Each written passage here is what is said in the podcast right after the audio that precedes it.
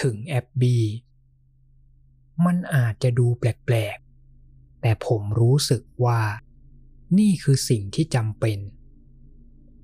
ขอเริ่มต้นด้วยการแนะนำตัว ผมชื่อเจ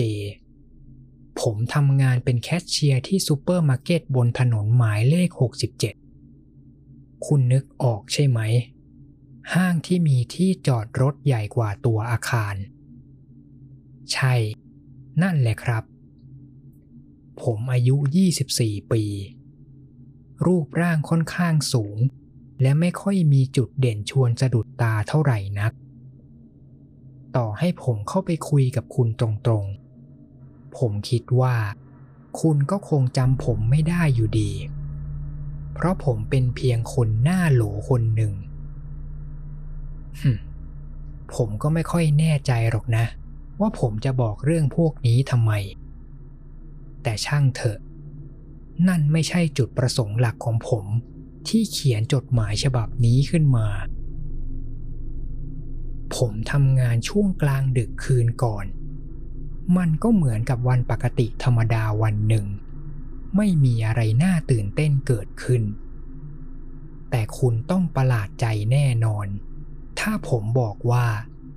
งานแบบนี้ มันก็ยังมีอะไรน่าสนใจให้ทำบ้าง ผมชอบอ่านหนังสือที่พวกพนักงานกะก่อนหน้านี้วางทิ้งไว้บนเคาน์เตอร์ มันเป็นนิยายแนวฆาตกรรมสืบสวนที่เนื้อเรื่องน่าเบื่อสุดๆ แต่มันก็พอจะช่วยคลายเหงาได้ระดับหนึ่ง จนกระทั่ง คุณเดินเข้ามา ค่ำคืนของผมก็เปลี่ยนไปทันที ผมไม่แน่ใจว่า อะไรคือสิ่งแรกที่ดึงดูดสายตาของผม แต่เมื่อได้เห็นคุณ มันก็มีความรู้สึกแปลกๆ ความรู้สึกที่ผสมผสานระหว่างความตื่นเต้น และหวาดกลัว ผมเห็นคุณเดินมาที่เคาน์เตอร์ จนผมแทบจะตั้งตัวไม่ทัน เมื่อคุณเข้ามาใกล้ผมก็ได้คำตอบแล้วว่า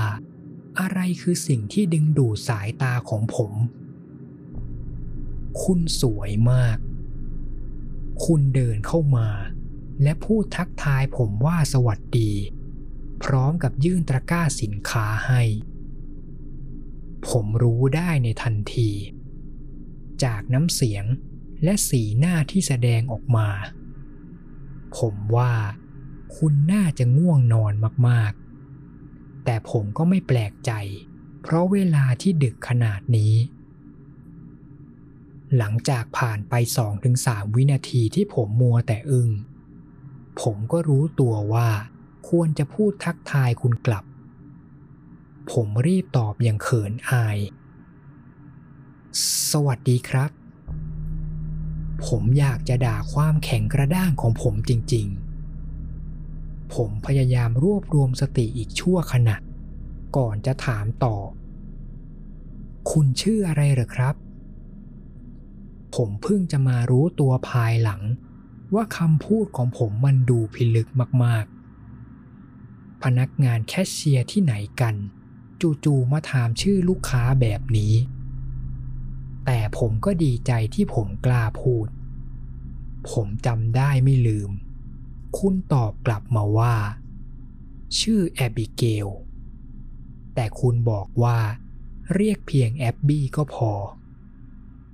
นี่มันสมบูรณ์แบบมากๆ แค่ผมท่องชื่อคุณในใจ ผมยังรู้สึกว่าชื่อของคุณฟังแล้วรื่นหูมาก คุณทำสีหน้าแปลกๆ และผมกลัวว่า ผมจะทำให้คุณไม่พอใจหรือเปล่า คุณจะเริ่มคิดเงินตอนไหนคะ คุณพูดกับผม พร้อมกับชี้ไปที่สินค้าบนเคาน์เตอร์ ด้วยความตกใจและเขินอาย ผมรีบกล่าวขอโทษ ก่อนจะเริ่มสแกนราคาสินค้าอย่างทุลักทุเล ผมไม่อยากจะเชื่อตัวเองเลย ทำไมผมถึงได้โง่ขนาดนี้ แต่พอเงยหน้าขึ้นมา ผมก็ได้พบว่า คุณกำลังหัวเราะ คุณน่ารักนะเนี่ย คุณพูดขึ้นมา ผมพยายามจะทำตัวให้ใจเย็นที่สุด แต่มันยากมาก ผู้หญิงที่เพอร์เฟกแบบนี้กำลังชมว่าผมน่ารัก อ๋อครับ คุณก็เหมือนกัน ผมตอบกลับ ในขณะที่รีบแพ็คสินค้าลงถุง ช่วงที่คุณกำลังจะเดินออกไป คุณหันกลับมาและพูดกับผมว่าคุดไนนะคะ มันดูงี่เง่ามาก ที่ผมเขียนเรื่องพวกนี้ลงไป ผมว่าคุณเองก็น่าจะยังจำได้ เพราะมันเพิ่งเกิดขึ้นเมื่อวาน แต่อย่างไรก็ตาม ที่ผมเขียนจดหมายฉบับนี้ขึ้นมา เพราะผมอยากจะบอกว่า ผมรักคุณ แอบบี้ผมไม่รู้ว่าควรจะบรรยายความรู้สึกในคืนนั้นยังไง มันมีความรู้สึกแปลกๆเกิดขึ้นมากมาย ถึงแม้การสนทนาของเราจะเป็นเพียงช่วงเวลาสั้นๆ แต่ผมรับรู้ได้ ว่าเราสองคนมีอะไรบางอย่างเชื่อมหากัน ตอบจดหมายของผมด้วยนะครับ ด้วยรัก จากเจ ถึงแอบบีตอนนี้ก็ผ่านมาหนึ่งสัปดาห์เต็ม หลังจากที่ผมส่งจดหมายให้ แล้วคุณยังไม่ตอบกลับมา แต่ไม่เป็นไร คุณเป็นยังไงบ้างครับ ส่วนชีวิตผมก็ยังเหมือนเดิมทุกอย่างทำงาน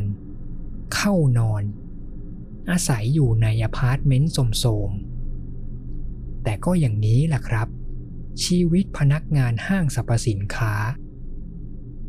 ผมคิดถึงคุณ ผมคิดถึงคุณมากๆ จนผมเริ่มสงสัย คุณจะยังจำผมได้อยู่ไหม แล้ววันนี้ ผมได้เจอคุณอีกครั้ง และครั้งนี้มันเป็นช่วงเวลาที่เหมาะสม คุณเดินมาที่แคชเชียร์ของผมเหมือนเช่นเคย ซึ่งทำให้ผมรู้สึกตื่นเต้นมาก ๆ แต่ครั้งนี้ ผมคุมสติได้มากกว่าครั้งที่แล้ว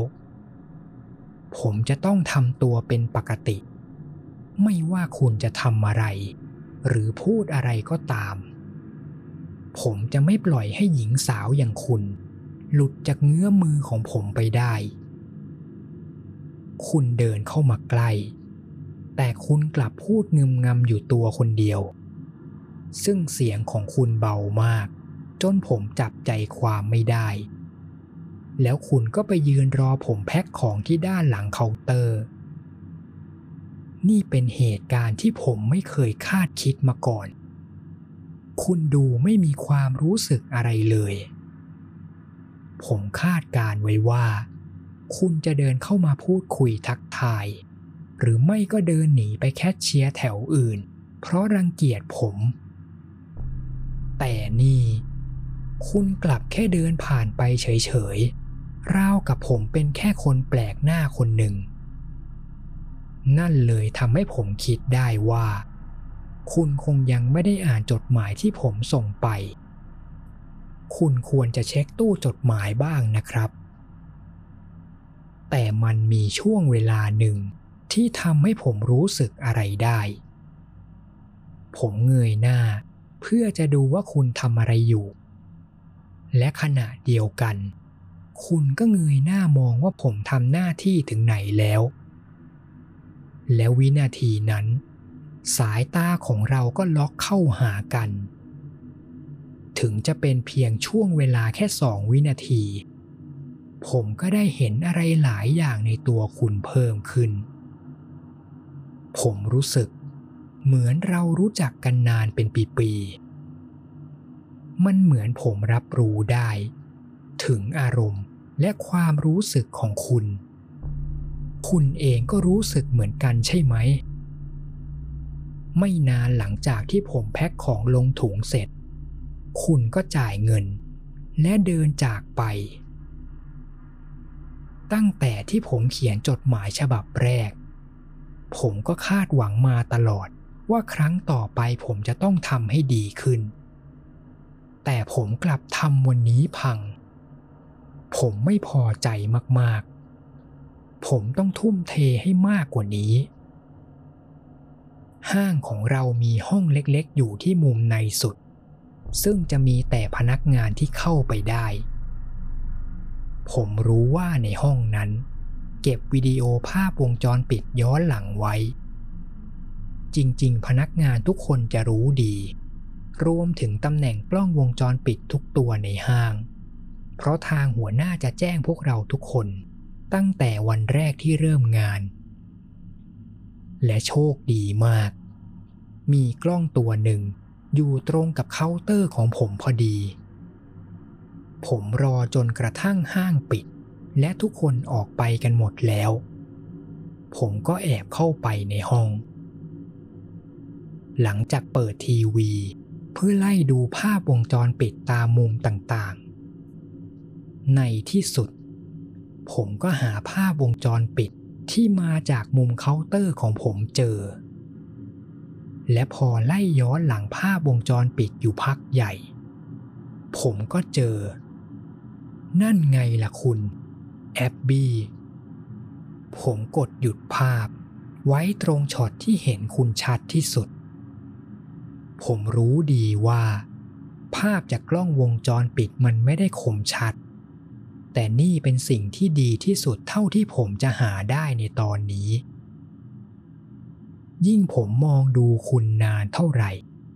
ผมก็ยิ่งรู้สึกว่าคุณช่างสมบูรณ์แบบมาก ๆ รูปร่างของคุณ ผมของคุณ ใบหน้าของคุณ ขาของคุณ มันช่างสมบูรณ์แบบ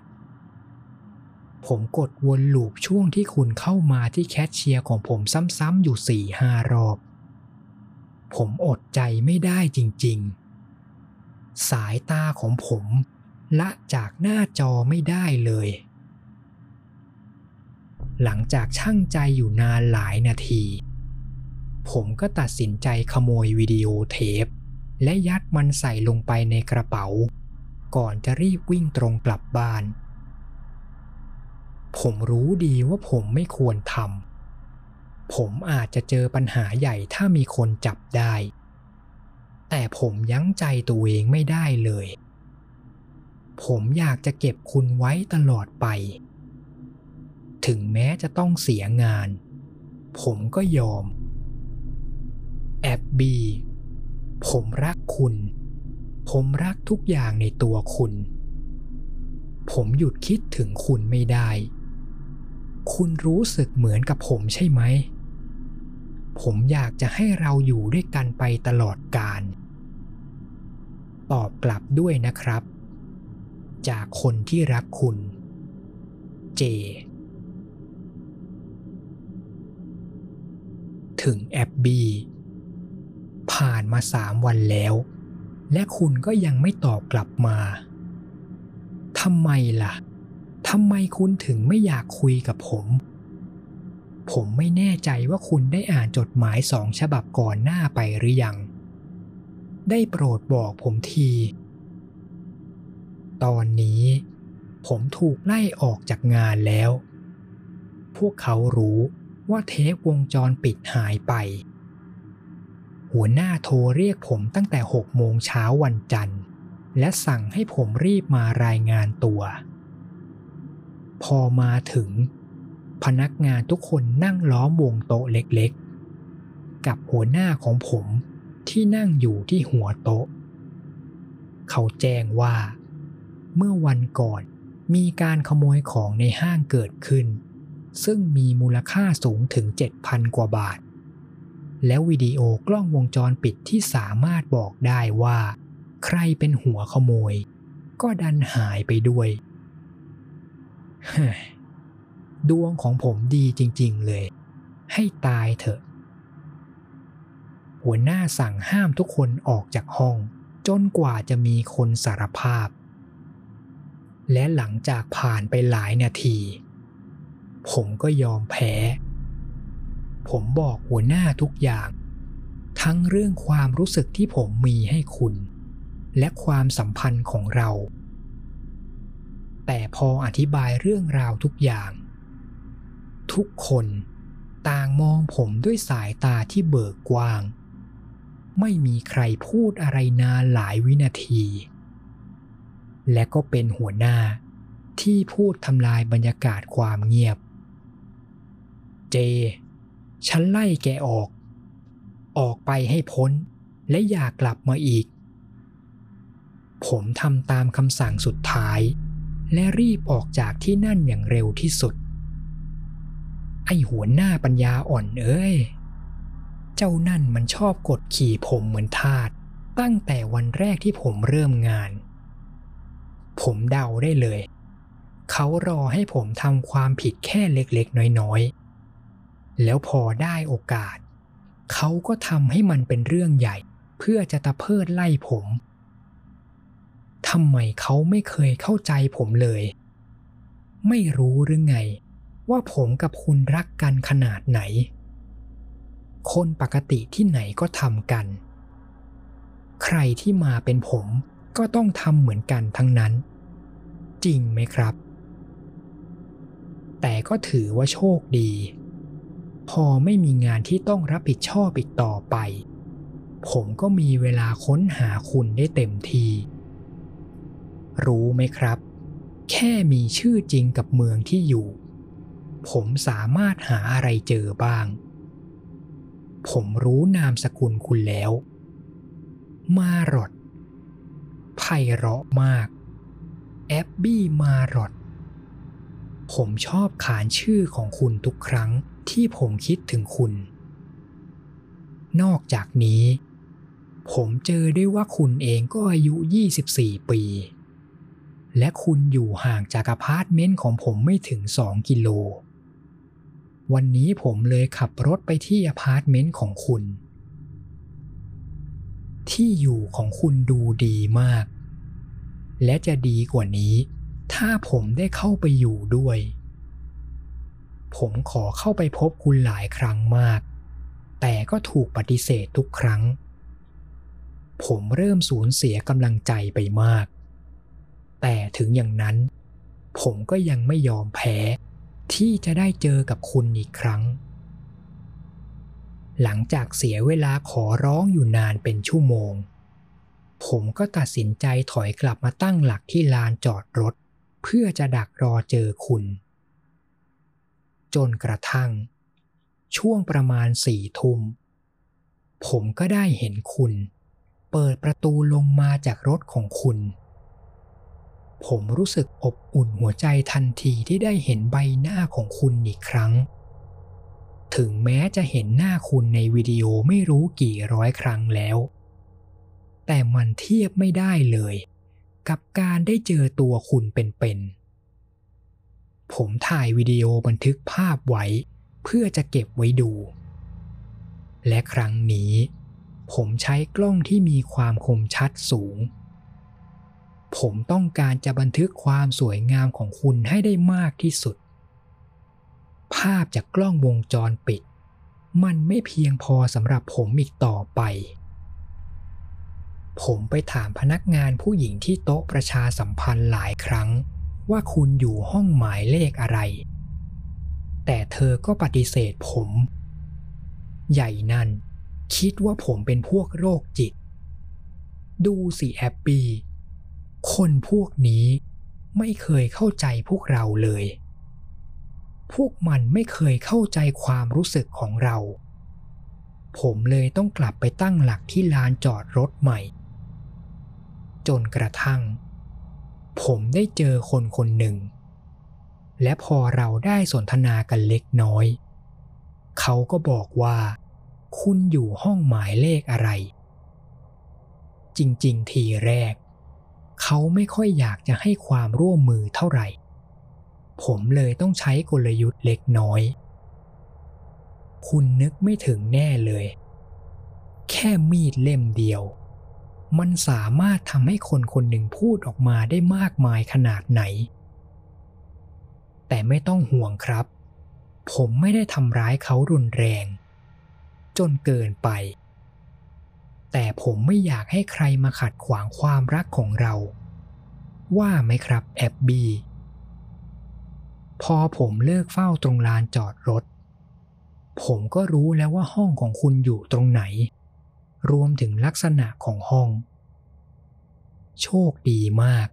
ที่ห้องของคุณไม่ได้หายากมากนัก แต่ผมขอเตือนหน่อยนะครับ คุณควรจะปิดผ้าม่านตรงหน้าต่างบ้างนะ ผมสามารถมองเห็นคุณจากลานจอดรถได้ง่าย ๆเลย ผมลบภาพของคุณออกจากหัวไม่ได้อีกแล้ว ตอนนี้ผมวนดูวิดีโอที่ผมถ่ายเก็บไว้ไม่รู้กี่สิบครั้ง แอบบีผมอยากจะอยู่กับคุณไปตลอดกาลผมอยากจะตื่นนอน แล้วเห็นคุณอยู่ข้างกายผมทุกเช้า ผมอดใจรอเจอคุณไม่ได้แล้ว ด้วยรัก จากเจ ถึงแอบบีผมมีข่าวดีมาก ๆ ที่อยากจะบอกให้คุณรู้แอบบี้ผมย้ายเข้ามาอยู่กับคุณแล้ว ตื่นเต้นไหมครับ เราจะได้มีเวลาอยู่ด้วยกันยาวๆแล้ว มันสมบูรณ์แบบมาก เอาละผมคงต้องขออธิบายก่อน งานที่ผมเคยทำให้เงินเดือนผมน้อยนิดมาก พอแค่ให้ผมมีเงินซื้อข้าวกินกับค่าเช่าห้อง นั่นเลยทำให้ผมแทบไม่มีเงินเก็บ เป็นไปไม่ได้เลย ที่เงินแค่นี้จะเลี้ยงชีพผมได้นาน แต่ก็โชคดี ที่ผมคิดหาวิธีแก้ปัญหาเฉพาะหน้าได้ ผมคงไม่แปลกใจ ถ้าเจ้าคนที่บอกเลขห้องของคุณ จะไปแจ้งตำรวจแล้ว แต่ผมมั่นใจว่า ไม่มีใครหาผมเจอได้แน่นอน ผมจะใช้เวลาทั้งชีวิต อยู่กับคุณและผมก็ไม่ลืมพกเทปกล้องวงจรปิด รูปถ่ายทั้งหมดที่ผมถ่ายเก็บสะสมไว้ และก็แน่นอน กล้องของผมด้วย ผมว่า คุณควรจะ complain คนที่ดูแลอพาร์ตเมนต์บ้างนะ ให้พวกเขาจ้างทีมรปภดีกว่านี้หน่อย ผมแอบผ่านพวกเขามาได้ง่ายมากๆ พอมาถึงหน้าห้องของคุณและเคาะประตู แต่ไม่ได้ยินเสียงตอบกลับมา ผมเลยตัดสินใจ จะใช้จังหวะนี้เข้าไปในห้องคุณ หลังจากที่ศึกษาแผนผังของตึกตั้งแต่เมื่อคืนก่อน ผมก็เจอว่ามันมีช่องระบายอากาศอยู่ที่มุมห้องของคุณ ไม่อยากจะนึกเลยว่า ช่วงฤดูร้อนแบบนี้ ในท่อจะร้อนขนาดไหน แล้วผมก็นึกขึ้นได้ ว่ามันน่าจะมีสักทางที่ผมเข้าไปในท่อนี้ได้ หลังจากสำรวจรอบๆ ผมก็เจอประตูบานหนึ่งที่สุดโถงทางเดิน ซึ่งน่าจะเป็นห้องพนักงาน และโชคดีมาก ที่ห้องมีทางให้ผมมุดเข้าไปในท่อระบายอากาศได้ ผมคลานเข้าไปตามเส้นทางท่อ จนมาถึงห้องของคุณ ในนี้แคบมาก จนผมขยับตัวแทบไม่ได้ แต่พอมาถึงห้องของคุณ ผมก็รู้สึกได้ถึงชัยชนะ ดูจากไฟห้องที่ปิดมืด และไม่เห็นใครในห้อง ผมเข้าใจว่า คุณไม่น่าอยู่บ้าน แต่ผมยังใจเย็น ผมใช้ช่วงเวลานี้ มองสำรวจทุกมุมของห้อง พยายามจดจำรายละเอียดทุกจุดให้มากที่สุด กลิ่นตัวของคุณลอยคลุ้งออกมา ผมยังจำกลิ่นของคุณได้ เมื่อสองครั้งก่อนที่เราเจอกันที่ห้าง แต่คราวนี้มันต่างออกไป มันช่างน่าหลงไหล ผมคิดว่า กลิ่นตัวคุณคล้ายกับกลิ่นพีช ผมทนเก็บอาการไม่ไหว ผมนึกว่าผมพร้อมแล้ว แต่พอได้มาอยู่ในห้องของคุณ ได้กลิ่นของคุณ ผมก็ทำได้แค่ขดตัวนิ่งๆอยู่อย่างนั้นนานเป็นชั่วโมง และในที่สุด คุณก็กลับมาบ้าน ผมรู้สึกได้ ว่าใบหน้าของผม ฉีกยิ้มกว้างทันทีที่ได้ยินเสียงประตูเปิดออก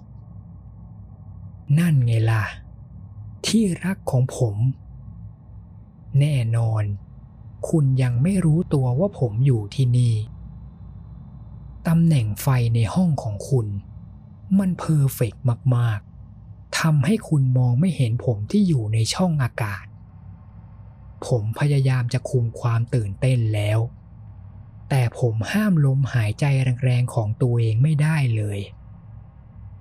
ผมพยายามจะเอามือมาปิดปาก แต่มันก็ยากเกินไปอยู่ดี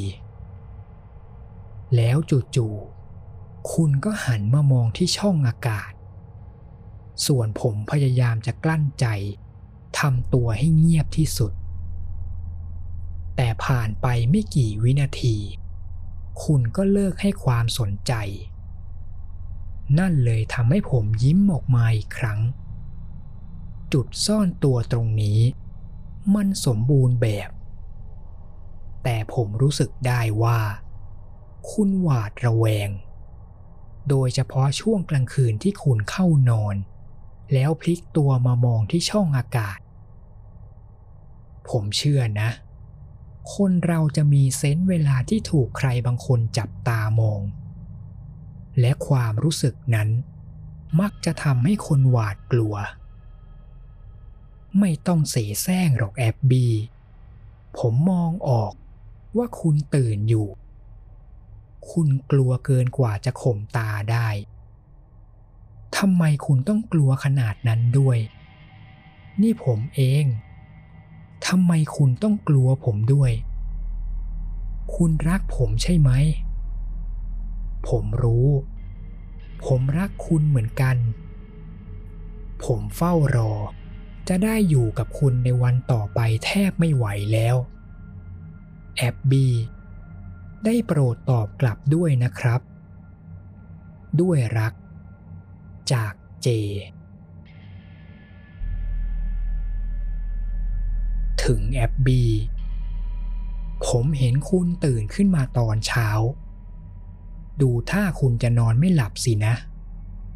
คุณดูอิดโรยมากๆ ผมรู้ เพราะผมเฝ้าดูคุณตลอดทั้งคืน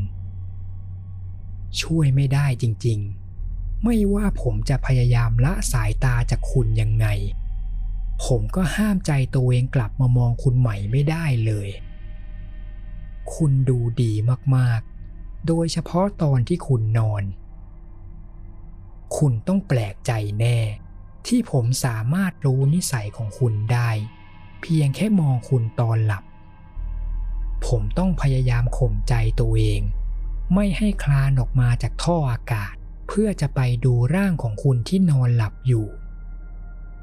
ผมยังไม่อยากให้คุณรู้ว่าผมอยู่ที่นี่ ยังไม่ใช่ตอนนี้ คุณใช้เวลาอยู่ในห้องน้ำนานมากเลยนะ คุณน่าจะอาบน้ำกับแต่งตัวทำไมคุณถึงทำแบบนั้นแอบปี้ คุณกำลังปกปิดความงามที่แท้จริงของคุณอยู่ คุณไม่อยากให้คนทั้งโลกเห็นความงามที่แท้จริง เหมือนอย่างที่ผมเห็นเหรอ หลังจากคุณเสร็จธุระในห้องน้ำคุณก็ออกไปทำงานทันที พอผมมั่นใจแล้วว่าปลอดภัย ผมก็ตัดสินใจออกมาจากช่องอากาศ ผมสอดมือผ่านช่องว่างตะแกรงและคลำรอบๆ จนผมสัมผัสน็อตตัวหนึ่งได้ ผมจับน็อตและออกแรงหมุนเต็มที ในที่สุด น็อตมันก็หลุดออก ผมทำแบบเดียวกันกับน็อตตัวอื่น จนกระทั่งผมสามารถเปิดฝาตะแกรงได้ ที่แรกที่ผมไป คือห้องน้ำ ผมรีบเข้าไปจัดการทิ้งเครื่องสำอางทุกชิ้นที่ปกปิดความงามของคุณ ของพวกนี้มันช่างน่ารังเกียจและหลังจากนี้ไป ทุกคนจะได้เห็นความงามที่แท้จริงของคุณ นอกจากนี้ ผมได้เจอของที่น่าสนใจมากๆ หวีของคุณ ผมหยิบมันขึ้นมา และเอามาลูบสัมผัสกับใบหน้าของผม มันเป็นสีฟ้าแก่ กับด้ามจับทรงกลมหนาๆ แต่จริงๆผมไม่ได้สนใจของชิ้นนี้ เส้นผมตั้งหากที่ผมต้องการ ผมใช้เวลาอยู่หลายนาที กว่าจะดึงเส้นผมทุกเส้นออกมาวางเรียงกันที่โต๊ะเคาน์เตอร์ ผมนับดูแล้ว มีทั้งหมด 59 เส้น ผมรู้สึกดีใจมากๆ ก่อนจะเอาเส้นผมทั้งหมด เก็บไว้ในกระเป๋า ผมใช้เวลาตลอดทั้งวัน สำรวจห้องเพื่อจะได้เรียนรู้ตัวคุณให้มากกว่านี้ ถ้าผมเข้าใจไม่ผิด คุณน่าจะชอบดูหนังมากๆสินะแอบบีผมเจอคอลเลกชันหนังของคุณอยู่ที่บนตู้เสื้อผ้า ต้องขอบอกว่ามันน่าสนใจมาก แต่แล้ว ผมก็เจออีกสิ่งหนึ่งที่ทำให้ผมโกรธแค้นมากๆ รูปคุณ กับผู้ชายอีกคนหนึ่ง ผมรู้สึกขยะขยงมาก เพียงแค่เห็นหน้าเขาในรูปถ่าย กับท่าทางโอบเอว เหมือนว่าเขาเป็นเจ้าของคุณ ผมตั้งหากละ่ะ ผมตั้งหากที่เป็นเจ้าของคุณแอบบี้เป็นคนอื่นไม่ได้เด็ดขาด จนมาถึงช่วงเวลาประมาณสองทุ่มครึ่ง ผมกำลังคิดที่จะกลับไปซ่อนตัวในช่องอากาศ เพราะคุณน่าจะใกล้กลับมาจากที่ทำงาน แล้วผมก็นึกไอเดียใหม่ขึ้นมา ผมลองก้มไปสำรวจที่ใต้เตียง ผ้าห่มของคุณ ห้อยต่ำลงมาจนไม่สามารถมองเข้าไปที่ใต้เตียงได้ นอกจากจะยกผ้าห่มออก ผมเลยเปลี่ยนใจ รีบใส่ฝาตะแกรงท่ออากาศ และขันน็อตปิดไว้ตามเดิม ก่อนจะค่อยๆมุดตัวเข้าไปอยู่ที่ใต้เตียง พ่อคุณกลับมาถึง ผมเห็นสีหน้าของคุณขาวซีดมาก และผมก็เห็นว่า มีใครบางคนตามคุณเข้ามาในห้อง ผมได้ยินพวกเขาพูดกับคุณว่า ได้ยินเสียงดังมาจากห้องของคุณตลอดทั้งวัน ผมอยากจะด่าตัวเองจริง ๆ ผมควรจะต้องระวังตัวให้มากกว่านี้ แต่ผมยังมีโชคดีติดตัวอยู่ คิดถูกจริงๆ ที่ย้ายมาซ่อนอยู่ที่ใต้เตียง ผมเห็นพวกคุณมองสำรวจเข้าไปที่ช่องอากาศ หลังจากไม่เจออะไร คุณก็กล่าวขอบคุณคนพวกนั้น ก่อนที่พวกเขาจะออกจากห้องไป ในที่สุด เราสองคนก็ได้อยู่กันตามลำพังสักที ผมซ่อนตัวอยู่เงียบๆ จนคุณกลับขึ้นเตียง มันช่างยาวนานสำหรับผมมากๆ กว่าคุณจะหลับ คืนนี้ผมอยากจะมองคุณใกล้ ๆ กว่านี้ และนี่คือโอกาสสำคัญ เมื่อคุณขึ้นเตียง และปิดไฟทั้งหมด ผมก็อดทนรออย่างใจเย็น ผมต้องทนรอหลายชั่วโมง เพื่อให้แน่ใจว่า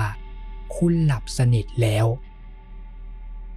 พอผมคิดว่าได้เวลาแล้ว ผมก็ค่อยๆคคลานออกมาจากใต้เตียง แล้วผมก็ได้เห็นคุณ ช่างหน้าหลงไหลจริง ๆ สัดส่วนของคุณช่างสมบูรณ์แบบ รายละเอียดทุกอย่างมันช่างสวยงาม ผมถึงกับอ้าปากค้างเมื่อได้เห็นคุณใกล้ๆผมยื่นมือไปลูบใบหน้าของคุณ มันนุ่มราวกับผ้าไหม แล้วทันใดนั้น เหมือนคุณจะรู้สึกตัวและกำลังจะตื่น ด้วยความตกใจ ผมจึงรีบกลับไปซ่อนตัวที่ใต้เตียงอย่างเร็วที่สุด หลังจากนั้น ผมเห็นคุณลุกขึ้นมาจากเตียง และหันมองรอบตัว ผมรู้สึกได้ว่าคุณกำลังกลัว อย่าห่วงไปเลยแอบบี้ ผมจะปกป้องคุณเอง จะต้องไม่มีใคร มาสัมผัสคุณได้ นอกจากผมคนเดียวเท่านั้น ผมเพิ่งสังเกตเห็น คุณยังไม่เคยอ่านจดหมายของผมเลยสักฉบับ คุณควรจะหัดเช็คตู้จดหมายบ้างนะ แต่ไม่เป็นไร ผมมีวิธีใหม่แล้ว จดหมายฉบับนี้ผมจะวางไว้บนโต๊ะของคุณในวันพรุ่งนี้ อ้อ เกือบลืมบอก ผมได้ทำเซอร์ไพรส์ไว้ให้คุณด้วย ลองเปิดตู้เสื้อผ้าดูสิ หลังจากที่คุณอ่านจดหมายฉบับนี้จบ ด้วยรักนิรันด์จากเจ ถึงแอบบีผมใช้เวลาตลอดทั้งวัน เพื่อเตรียมเซอร์ไพรส์ให้คุณ คุณจะต้องรักมันแน่นอนแอบบี ผมทุ่มเทกับงานนี้มากเลยนะ คุณรู้ไหม และตอนนี้ ผมพร้อมจะโชว์ให้คุณได้ดูแล้ว คุณกลับมาบ้านเวลาเดิม สองทุ่มครึ่ง และคุณก็เห็นจดหมายที่ผมวางไว้บนโต๊ะ ทันทีที่เข้ามา ผมดีใจจนหกยิ้มไม่อยู่ เมื่อเห็นคุณกำลังเปิดจดหมาย ใบหน้าของคุณ มันช่างน่าสนใจมากๆ ผมเห็นหลากหลายอารมณ์ และความรู้สึกมากมาย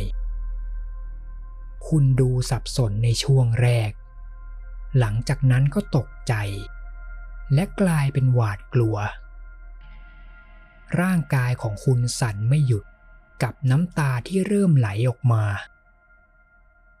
คุณไม่ชอบผมเหรอแอบบี้ทำไมคุณต้องร้องไห้ด้วย ไม่รักผมเหรอ ไม่รักผมเหรอแอบบี้ หลังจากนั้น ความทรงจำของผมก็เริ่มเลือนลาง ผมเห็นคุณหันไปมองตู้เสื้อผ้า โดยที่ยังร้องไห้ไม่หยุด คุณกำลังช่างใจว่าควรจะเปิดมันดีหรือไม่ แต่สุดท้าย คุณกลับวิ่งผ่านมันไป และออกไปนอกห้อง เมื่อคุณกลับเข้ามาอีกครั้ง ผมเห็นคุณถือจดหมายทั้งหมดที่ผมเคยส่งให้ ก่อนจะเริ่มไล่อ่านทีละฉบับ แล้วคุณก็กรีด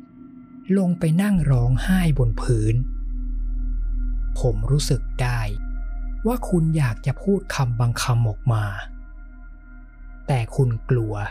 จนร่างกายไม่สามารถทำตามสิ่งที่คุณต้องการ หลังจากนั้นสิบนาทีต่อมา ผมเห็นคุณก้มลงไปมองใต้เตียง ในช่องอากาศ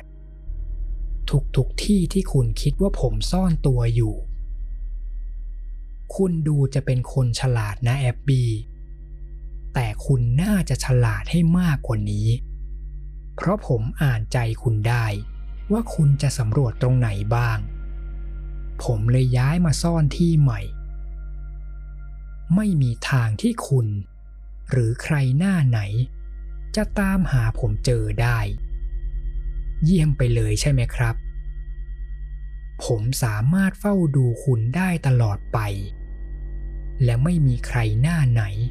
จะห้ามผมได้ คุณยังไม่เห็นเซอร์ไพรส์ของผมเลยแอบบี้ และผมรู้ว่า คุณกำลังคิดอะไรอยู่ ผมเห็นคุณมองไปที่ตู้เสื้อผ้าไม่หยุด ผมรู้ว่าใจหนึ่งคุณอยากจะเปิดมัน แต่อีกใจคุณยังกลัวอยู่ แต่คุณไม่มีทางห้ามความสงสัยได้หรอก ทั้งคุณและผมรู้ดี ผมดูคุณ ที่กำลังเดินเข้าไปหาตู้เสื้อผ้าทีละก้าวสองมือจับที่บานพับแน่น และตอนนั้นเอง คุณก็ตัดสินใจเปิดมัน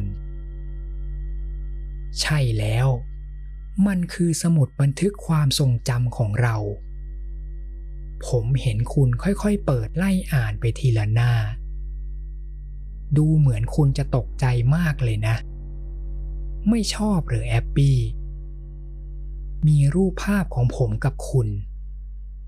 รูปตอนคุณหลับ รูปตอนคุณทำงานหน้าคอมพิวเตอร์ และผมก็ได้ใช้เส้นผมของคุณ วางแนบไปกับรูปภาพทุกใบ รวมถึงรูปภาพที่คุณถ่ายคู่กับไอ้ผู้ชายคนนั้น ผมก็เอามาวางไว้ที่หน้าสุดท้ายของสมุด แต่ผมเกลียดรูปนี้มาก ผมเลยเอาคัตเตอร์มากรีดหน้าของมันทิ้ง ผมเกลียดเจ้านั่นมาก ถ้าผมรู้ว่ามันเป็นใคร ผมจะตามล่ามัน และให้มันได้ลิ้มรสความเจ็บปวด เข้าใจไหมแอบบี้ ไม่มีใคร ไม่มีใครจะได้ตัวคุณนอกจากผมเท่านั้น คุณกับผม เราเกิดมาคู่กัน ผมทนดูคุณร้องไห้อยู่นาน 30 นาที หลังจากนั้นคุณก็วิ่งออกไป และไม่นาน คุณก็กลับมาพร้อมกับตำรวจหลายคน ผมคาดไม่ถึงจริง ๆ คุณไม่ชอบของขวัญของผมหรือแอบบี้ทำไมคุณต้องเอาคนพวกนี้เข้ามาในห้องด้วย แต่พวกนั้นไม่มีทางจะหาผมเจอได้ ผมเหนื่อยเหลือเกิน กับงานวันนี้ ผมคงต้องขอนอนก่อน ฝันดีนะครับ แอบบีผมรักคุณ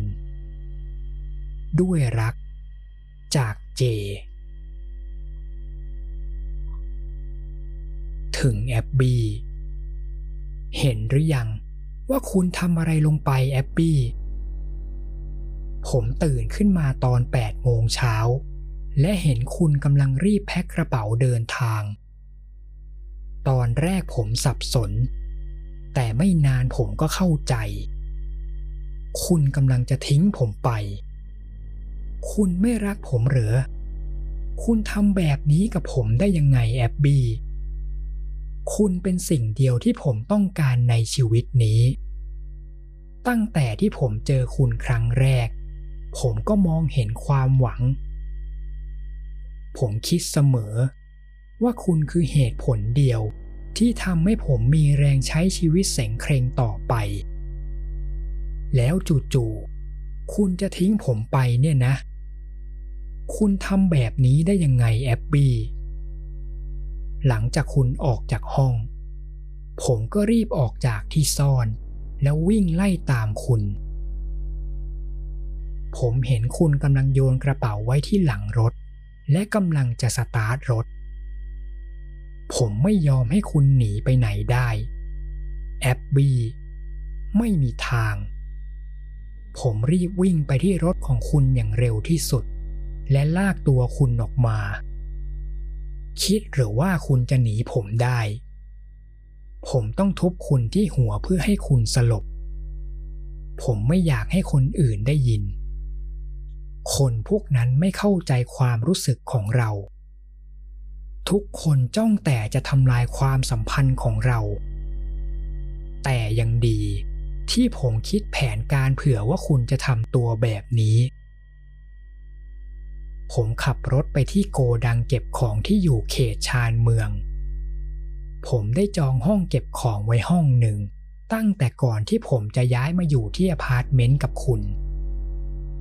พอขับมาถึง ผมก็ปลดล็อกประตู และลากคุณเข้ามาข้างในกับผม น่าจะมีเวลาเหลือไม่มาก ก่อนที่คุณจะฟื้น ผมเช็คของในตัวคุณทั้งหมด เพื่อให้แน่ใจว่าคุณไม่มีมือถือพกติดตัวมา ผมพาตัวคุณมานั่งที่ด้านหลังสุดของห้อง ก่อนจะดึงประตูมาปิดไว้ หลังจากนั้น ผมก็โทรหาเจ้าของห้องเก็บของ และโกหกว่า ผมแวะมาเก็บของเมื่อวันก่อน แล้วลืมล็อกประตู ผมเลยขอให้เขาช่วยมาล็อกประตูแทนผมหน่อย ซึ่งก็เป็นไปตามคาด เขาตอบตกลงแล้ววางสายไป หลังจากนั้น ผมก็โยนมือถือตัวเองทิ้งลงพื้น พร้อมกับกระทืบจนแตก เพื่อให้แน่ใจว่า โทรศัพท์ของผมจะไม่สามารถทำงานได้ต่อไป และไม่นานหลังจากนั้น ผมก็ได้ยินเสียงเจ้าของห้องเก็บของมาล็อกประตูเรียบร้อย ประมาณชั่วโมงต่อมา คุณเริ่มได้สติกลับมา ตอนแรก ผมได้ยินเสียงในลำคอ ต่อมา ขาของคุณเริ่มขยับ และไม่นานจากนั้น คุณก็ลืมตาขึ้นมา พอคุณเห็นหน้าผม คุณก็เริ่มกรีดและเปลี่ยนเป็นร้องไห้ฟูมฟาย แล้วตอนนั้นเอง คุณก็เห็นมัน ของชิ้นเดียวในห้องนี้ มีดของผม และเพียงเสี้ยววินาที คุณก็พุ่งเข้าไปคว้ามันขึ้นมา ผมจ้องเข้าไปที่ในตาของคุณ และพูดว่า แอบบี้ ผมรักคุณ และหลังจากนั้น ผมรู้สึกได้ ถึงความเจ็บจากมีดที่แทงลึกเข้ามากลางอก ผมรู้สึกได้ ความเจ็บปวดที่ถูกกระหน่ำแทงซ้ำๆ ผมล้มลงไปกับพื้น หัวเราะทั้งที่เลือดกลบปาก ผมเห็นคุณกำลังถอย สั่นกลัว และตอนนี้ ผมกำลังใช้เลือดของตัวเอง เขียนข้อความสุดท้าย ผมสงสัยนะ ว่าคุณจะออกไปได้ยังไง หรือคุณจะใช้มีดเล่มนั้น จบชีวิตตัวเอง หรือคุณจะยอมอดตาย แต่ไม่ว่าทางไหน ความตายจะทำให้เราได้อยู่ด้วยกันแอบบี อีกไม่นาน เราก็จะได้อยู่ด้วยกันตลอดการอย่างที่ผมต้องการ ผมเห็นคุณยังร้องไห้ ผมรู้นะ คุณเองก็น่าจะรู้ตัวแล้ว แอบบีใช่แล้ว นี่คือสิ่งที่ผมต้องการ และผมก็อยากจะบอกคุณว่า ขอบคุณครับ ด้วยรัก จากเจ